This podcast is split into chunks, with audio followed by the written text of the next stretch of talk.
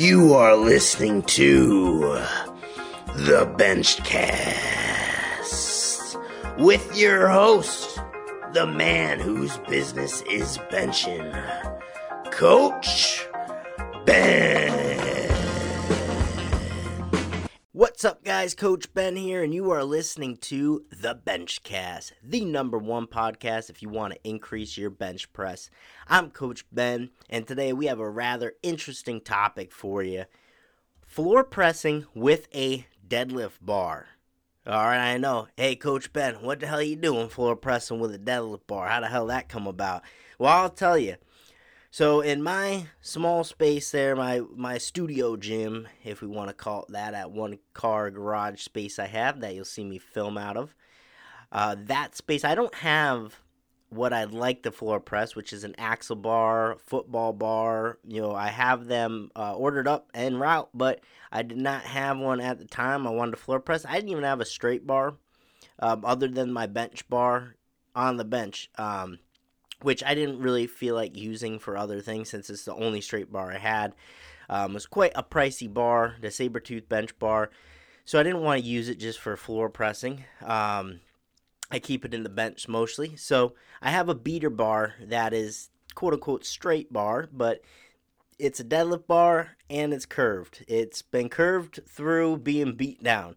Um, it's old. Um, it's rusty. I don't say it's old, but um, it's what we call beater bar. One of those bars you just beat up on. You don't care if it bends more. It's already kind of deformed and screwed up. So I was floor pressing with that. And I like to add chains and whatnot to it as well. But I'll tell you, I stumbled on something great, I think. Deadlifting or using a deadlift bar as a floor press or, you know, really using it on the bench as well. Um, it's almost like a pseudo bamboo bar type of deal where because it's a deadlift bar, it gathers so much whip to it. So when you're reinforcing pressing explosively through that bar, you're to feel it at the top. It's to want to waddle around on you, jiggle around, uh, create that oscillation where the ends are kind of bending in your hand as it steadies. And it creates a great training effect, I tell you. Um, again, I'm glad I stumbled upon this because it's a it's a great way to train stabilizing in that top position, you really have to be in tune with your back to make sure you don't over press on the bar because you're going to feel it even that bit more. You know, I always say the bamboo bar is such a great training tool, and uh, you know it's just hard to replicate that with a straight bar just because there's going to be more stability with a, a straight bar, obviously. Um, a bamboo bar works so great for allowing you to feel the difference when you're tuned in with your back and not over pressing the bar. You know, pressing as if you're wedging under the bar. Uh, it's where that cue press yourself away from the bar comes in, not the bar away from you. And you can feel that with a bamboo bar. Uh, with a straight bar, you don't really get that quite as much unless it's really heavy. Uh, but with a deadlift bar, I thought it was a fantastic way to really feel that. And I've been loving floor pressing with the deadlift bar.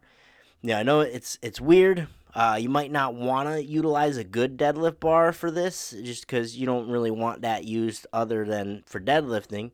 Um, you know, because they're pricey bars, and you don't want to uh, put more wear tear than you need to on them for what it's not designatedly used for. Uh, but if you have an old deadlift bar, or you just want to play around with this for a few sessions, uh, you know, definitely try throwing in the deadlift bar. Do some floor pressing with it. I tell you, I really, really enjoyed the training effect I was getting from it. Typically, with my floor pressing, I like to utilize a closer grip. I don't come down all the way like elbows to floor necessarily. I like to go to like the back of the tricep meets the floor, and then I'll fire up from there. Um, I try to be very controlled and diligent coming down. I like to um, really like this should be your intent with anything, but I'm explosively pressing that bar up, like really trying to put as much pop into it. And it's cool because you can feel that bar really bend around your hands a bit. And as you're coming down with it, it's almost like it gathers some of that bend to it. Uh, it's hard to say. It's hard to uh, explain what I'm uh, what I'm getting at here, but you feel that loading take place, and then when you fire into it, it's almost like a lag in the bar when you use a deadlift bar um, until it shoots up to uh, the end position, and then it starts to flop around a little bit on you. But Uh, again, creates an awesome training effect. I just wanted to share with everyone uh, that on the podcast today. If you have a deadlift bar, an old beater bar, something that's very thin diameter like that, uh, put it to use. Put it to use. I think you'll like what you get out of it.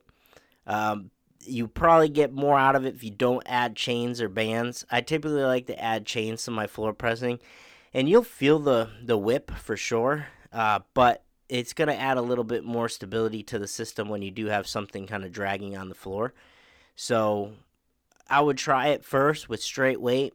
Then you could try adding bands to it or um, adding chains to it and whatnot. But uh, I found it to be a really cool training effect and just wanted to share that with you guys. So try that out. Floor pressing with a deadlift bar. Sounds really weird. I know, like Coach Ben. Coach Ben, man, you lost your mind. Floor pressing with a deadlift bar. What the hell you doing? But hey, guys, it definitely works out real well. So give it a try. Try it out in your other lifts. I think there's definitely a great teaching benefit to it and allowing you to really focus in on what you're doing with your upper back, making sure you're not over pressing the bar, keeping a pull while you push, so to speak, um, retracting into the floor of the pad as hard as possible while you press. A uh, really important thing that you want to carry over to your regular benching. So that's what I have for you guys today. Try it out. And then, hey, shoot me an email, coachben at bigbenches.com. Let me know if you tried it and what you thought of it. All right, everyone, I'll talk with y'all soon. Thanks for listening to the podcast. If you enjoyed today's episode, please give it a thumbs up and share. If you want more information on how to transform your bench press, consider checking out the Better Benching Academy on bigbenches.com. This is the ultimate resource for building your bench. Head on over to bigbenches.com to see how you can get started today.